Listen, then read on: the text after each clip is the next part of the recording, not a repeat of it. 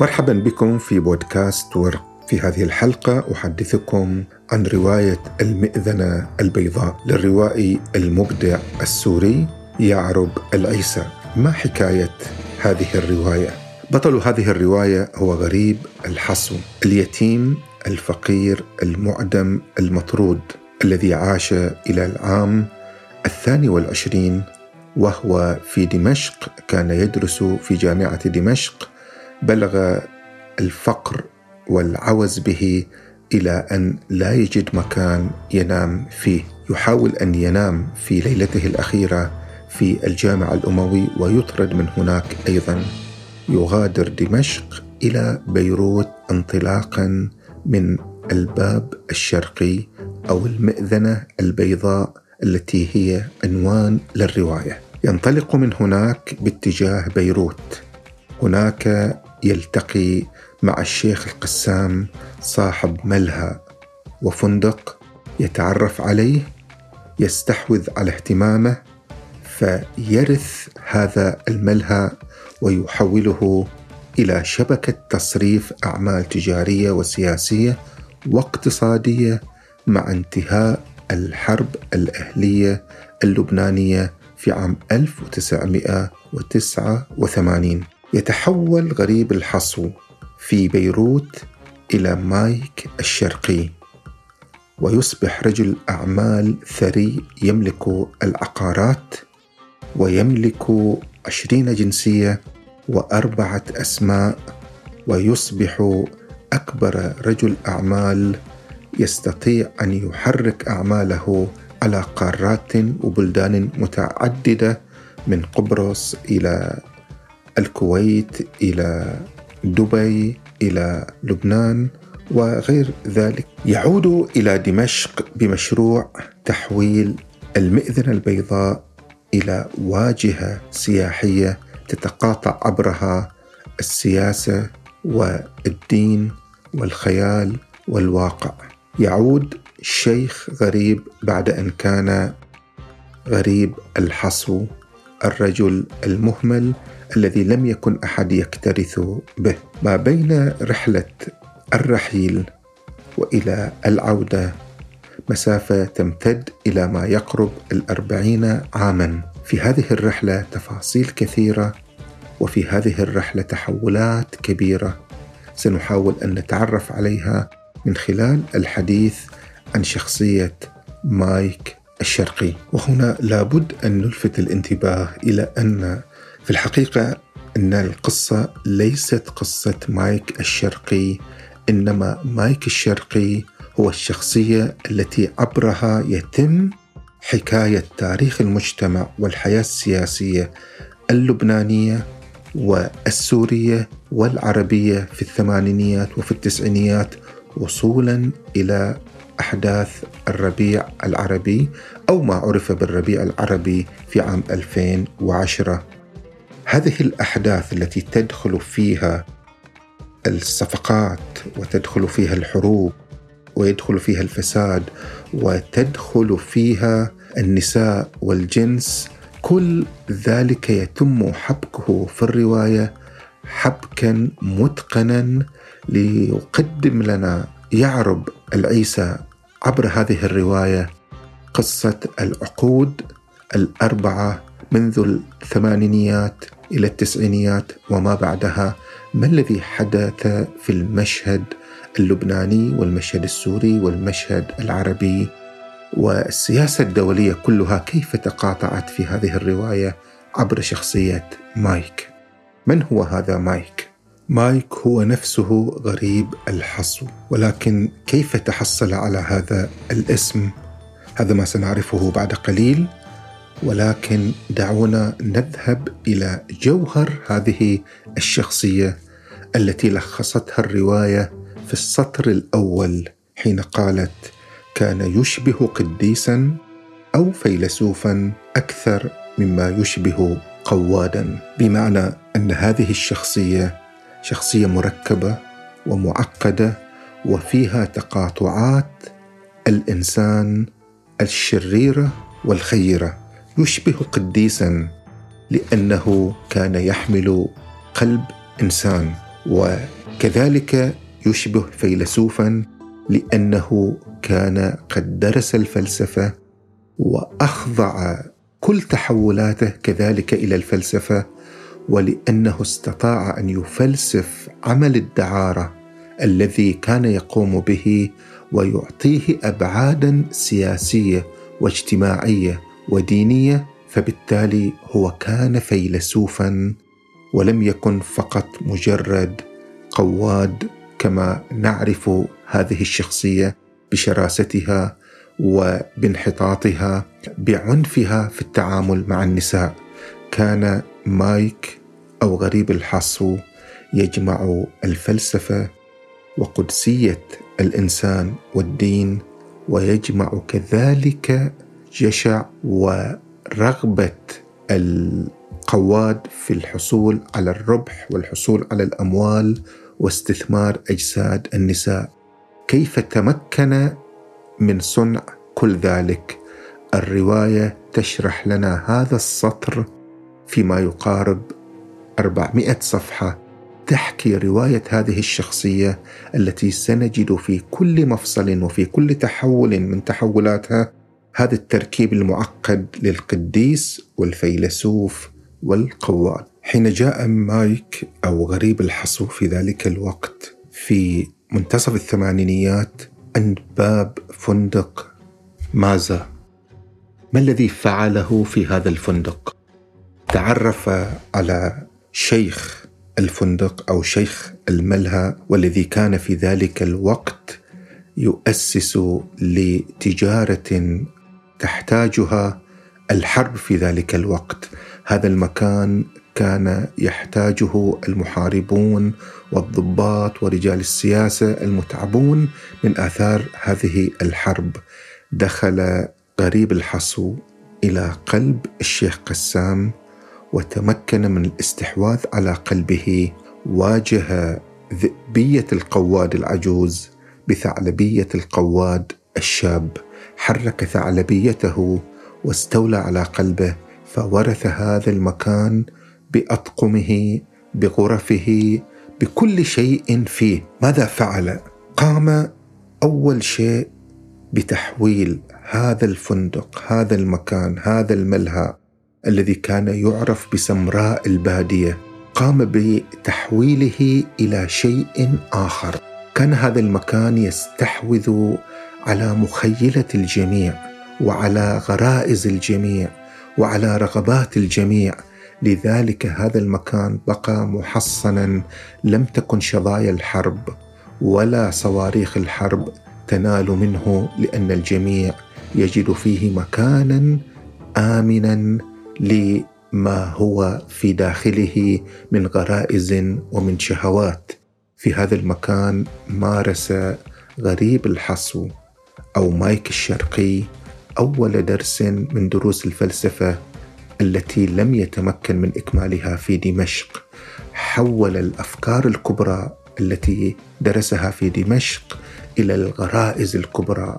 أخذ الغرائز كمحرك أساسي لمن هم في هذه البيئة للسياسيين لرجال الأعمال وكذلك لرجال الدعارة. في ذلك المكان. ورث من الشيخ قسام هذا الملهى وورث عقود واتفاقيات وشركات فضائح كبرى لرجال السياسة في ذلك الوقت. أخذ يستثمر كل ذلك بذكاء خارق. وأول شيء قام به أنه قام بتحويل هذا الملهى إلى شيء آخر. ما هو هذا الشيء هو المزرعة. كيف؟ الدعارة كالزراعة. هذا هذه إحدى نظرياته وهذه إحدى سمات شخصيته الفلسفية. الدعارة كالزراعة. مهنة طيبة وبسيطة ويمكنك أن تبيع محصولك كما هو. ولكن إذا أردت أن تربح أكثر فعليك أن تحوله إلى شيء آخر. هذا المحصول إذا بعته كما هو ستربح ولكن ربح قليل. ولكن إذا حولت هذا المحصول إلى شيء آخر ستربح شيء أكثر. هذه الفلسفة هذه القناعة التي كانت لدى مايك. ما الذي قام به؟ كذلك نعود إلى نظريته.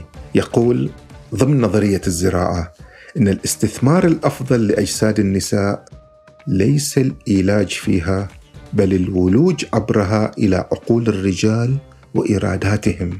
جسد المرأة أيضا كهذه الأرض التي يزرعها المزارع الطيب المخلص بعرق جبينة.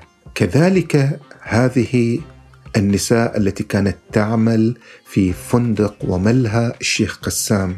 هؤلاء كانوا يعملون كما يعمل المزارع. مخلصات في العمل ويمكنوا الآخرين من استثمار أجسادهم لكنهم لا يحولون هذا هذه الأرض هذا الجسد إلى شيء آخر. هو مكان للإيلاج ولكن ليس مكانا للعبور إلى عقول الرجال.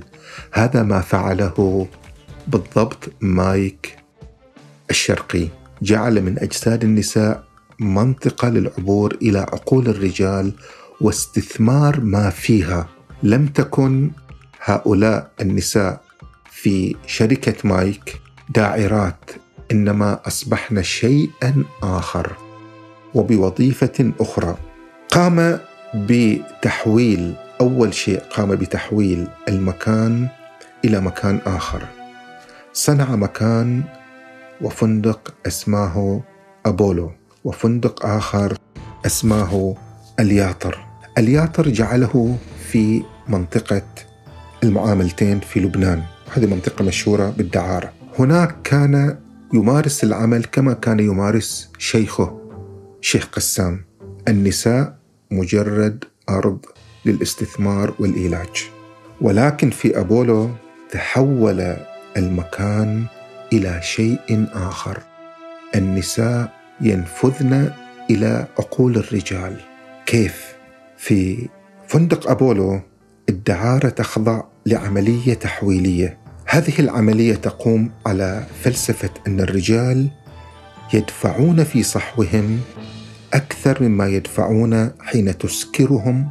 يعني الرجل حين يسكر هو لا يدفع الكثير مع أنه قد فقد عقله. ولكن إذا كان بعقله ونفدت إلى عقله ولعبت في عقله وأشعرته أنه يمارس عقلانية ورجولة وإنسانية تستطيع أن تخرج منه الشيء الكثير. هذه هي الصناعة التحويلية التي كان يريدها وهو في الحقيقة كان يمارس فجور في الحالتين ولكن الفجور في فندق أبولو كان يخفي أهدافه أنه فجور مخفي. في حين أن فندق الياطر كانت النساء تمارسن الدعارة بالمعنى الصريح. هكذا مارس الصناعة التحويلية. أجساد النساء تحولت إلى معبر للدخول إلى الصفقات السياسية ومعرفة أسرار ما يدور في عقول السياسيين وتناقل هذه المعلومات عبر طاولات التفاوض. استغل مثلا علاقاته بضباط الجيش السوري أصحاب النفوذ الأكبر في ذلك الوقت خصوصا العلاقات التي ورثها من الشيخ القسام واستعان بجنسيته ولهجته ومعرفته بالجوع للمال والنساء والكلام كان يفهم هؤلاء ويلبي هذه الرغبات لا يلبي فقط غرائزهم إنما يلبي أيضا ما في عقولهم ما في غرورهم ما في تطلعاتهم. كان يقوم أيضا بعملية تحويل حتى لأسماء لأسماء ومناطق كل من يعملون في هذه المهنة. باسمائهم تتغير مناطقهم تتغير هوياتهم تتغير. بحسب هؤلاء الزباين السياسيين والضباط الذين يأتون من سوريا أو يأتون من لبنان أو يأتون من العراق أو يأتون من الكويت أو يأتون من الخليج كان يستثمر ويحول كل هذه الطلبات إلى منتجات لديه ثمينة. على سبيل المثال لهذه الصناعة التحويلية التي كان يقوم بها. كيف سيقوم باستثمار الأوراق والعقود الموجودة في خزنة أستاذه وشيخه الشيخ القسام؟ هناك نائب اسمه رغيد المتيني. طبعا هو اسم مستعار هنا في الرواية ولكنه يمثل نماذج كثيرة لنواب برلمانيين لبنانيين موجودين في برلمان الطائف أو برلمان ما بعد الطائف و بقية البرلمانات التي أنشئت فيما بعد. هذا النائب البرلماني هو زعيم لمنطقته ولنصف طائفته. يحب الشعر يقول الشعر يكرر شعارات وطنية وإنسانية آه، يسرح شعره بشكل يشبه الممثل أنور وجدي يرعى الثقافة والمثقفين ويهتم بالفنون ويفتح المعارض ويشارك أطفال الكنيسة.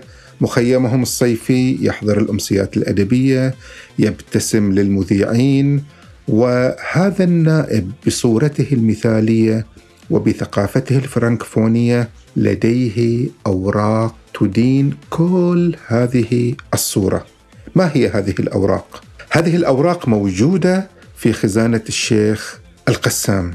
هذا النائب عليه أوراق. واحدة من هذه الأوراق كتاب موجه من وزير النفط السوري إلى مؤسسة اسمها سادكوب لبيع عشرة ملايين لتر من المازوت بالسعر السوري المدعوم للنائب المناضل ضد النفوذ السوري في لبنان. هناك أيضا ورقة أخرى كتاب من النائب إلى الوزارة الشقيقة تتضمن تفويضا للمواطن اللبناني الشيخ قسام الزهواني.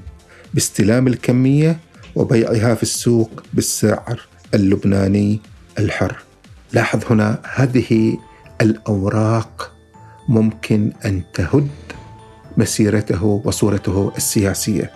فهو قام بعملية تحويل هذا الملهى يملك من المواد الأولية لصناعة ثروة وصناعة أعمال تجارية فأرسل له هيام وهيام فتاة من فتيات الهوى لديها 27 عام وتنتمي إلى نفس منطقة هذا النائب. قال لها تذهبين إليه وتعرفين نفسك باسم عائلتك الحقيقية لكي يطمئن إلى أنه لا يقيم علاقة مع بنت هوى إنما يقيم علاقة مع بنت عائلة. بالتالي هي لا تقدم نفسها وفق استراتيجيات ملهى أو فندق أبولو لا تقدم نفسها بائعة هواء، تقدم نفسها معجبة، صديقة، تقدم نفسها عابرة لعقل هذا الرجل. هكذا كان يستثمر علاقاته، يستثمر بناته، يستثمر أوراقه، يستثمر الأرشيف الذي تركه أستاذه وشيخه الأستاذ قسام أثناء فترة الوجود السوري أثناء فترة الحرب الأهلية. مثال آخر أيضا على هذه الصناعة التحويلية أنه اكتشف بحسه الثعلبي أو بأنفه الثعلبي أن هناك أيضا شخصية سياسية عراقية اسمها جبار عبد القادر هذا لديه طاولة مفتوحة بلا حساب وهذا العراقي يقيم أغلب وقته في لبنان وهو يقوم بجلب شنط. شنط كثيرة مملوءة بالأموال. هو يقدم هذه الأموال إلى تيار قيادة الجيش في بعبده أيام الحكومتين. فقام باستثمار هذه الشخصية. أمن لهذه الشخصية ولضيوفها ولحقائبها القادمة من العراق أمن لهم ما يرضي غرائزهم من شراب ثقيل وشبان جميلين ونساء صغيرات وكذلك أمن له جو من الاحترام والتقدير والخصوصية التي يحتاج إليها لإتمام أعماله. منحه ما يريد من النساء وفتح له كذلك بمعرفته بمدراء البنوك حسابات سرية لا تعرفها حكومته. فهو إذا يستثمر في هذه الشخصيات وفي الوقت نفسه هو يحتفظ بأوراقها لكي يستثمرها في الوقت الذي يريد وفي اللحظة التي يريد. فهو لم يقدم لهم فقط نساء إنما قدم لهم أيضا ما يرضي غرائزهم وما يرضي عقولهم وما يستخدمه من معلومات تتعلق بالصفقات السياسية التي يقومون بها. المثال الثالث أيضا على الصناعة التحويلية ما قام به بعد غزو العراق للكويت. في هذه اللحظة في هذه الأزمة جاءت عائلات كثيرة وشخصيات كثيرة من الكويت وتريد أن يؤمن لها مكان فحول واحد من هذه الفنادق إلى سكن عائلي وحول مطبخه إلى مطبخ خليجي وأخذ يستثمر استثمارا واسعا في كل هذه العوائل يوفر لها كل ما تريده. وهنا بنى علاقة مع شخصية كويتية مهمة اسمها أبو صقر.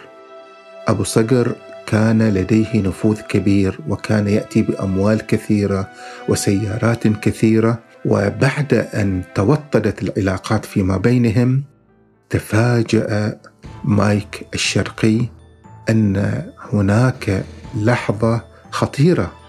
هي لحظة إلغاء العملة أو جزء من العملة الكويتية بسبب تهريبها إلى العراق. وجد نفسه في هذه اللحظة أنه سيفقد كل الأموال التي جمعها من الكويتيين والذين عادوا إلى الكويت بعد تحريرها. هنا يدخل مشهد درامي كبير هو مشهد أن مايك الشرقي ينهار وتحت هذا الانهيار يدخل إلى المستشفى ويشعر أنه خسر كل شيء. في هذه اللحظة يتعرف على ممرضة مسيحية كانت كالملاك هذه الممرضة كشفت له وجها آخر في الحياة ومنحته فرصة الأبوة لأنه تعرف على فتاة يتيمة كانت قد تركت في الشارع اسمها رفقة. رفقة هي تمثل الوجه القديس لهذا مايك الشرقي. تبناها وعطف عليها وأخذ يبذل لها المال ويقدم الأموال أيضا للمستشفيات وإلى الأيتام. هذا الوجه الذي ظهر به مايك لم يمنعه من أن يواصل أعماله القذرة لأنه كما قلنا شخصية مركبة من قديس ومن فيلسوف ومن قواد. هنا في هذه اللحظة يظهر أبو صقر من جديد. أبو صقر يظهر من جديد على أنه شخص قد أعاد لمايك الأموال التي فقدها ولكن كيف سيقوم بهذه العملية؟ عبر تزوير عملية تزوير كبيرة. استغل فيها قصة الأسرى الكويتيين بالعراق. حاول أن يمرر أن هذه الأموال التي لدى مايك هي أموال لأسرى كويتيين بالعراق. والأسرى مقدسين ولا يمكن التفريط بأموالهم. وهنا اشتغل الإعلام شغله المعروف في الحديث عن هؤلاء الأسرى وعن أموالهم ودنانيرهم على أنها مقدسة. لذلك قامت الدولة بعملية استثنائية لاستثناء هذه الأموال لكي لا يخسر هؤلاء أموالهم. هنا تم تزوير كل ما لدى كل ما لدى مايك على أنها أموال لأسرى كويتيين بالعراق. يكتشف الأمر فيما بعد وهناك تفاصيل طبعا كثيرة ولكن يهمنا هنا في هذه اللحظة أن مايك قام أيضا باستغلال الإعلام لبيان أيضا أو لتزوير فكرة هذه الأموال بالاتفاق مع أبو صقر. كما أنه في علاقته مع النائب اللبناني أيضا كان هذا النائب قد دخل أيضا معه في عملية تزوير إعلامية أيضا كبيرة وإنتاج برامج مواهب غنائية وتمثيلية وكلها كانت تخفي حقيقة ما يقوم به من صناعة تحويلية لتحويل كل هذا الفساد وكل هذا الفجور إلى غسيل. يغسل كل ذلك بواجهات إعلامية وواجهات فنية وواجهات ثقافية وواجهات إنسانية تبدو وكأنها بريئة.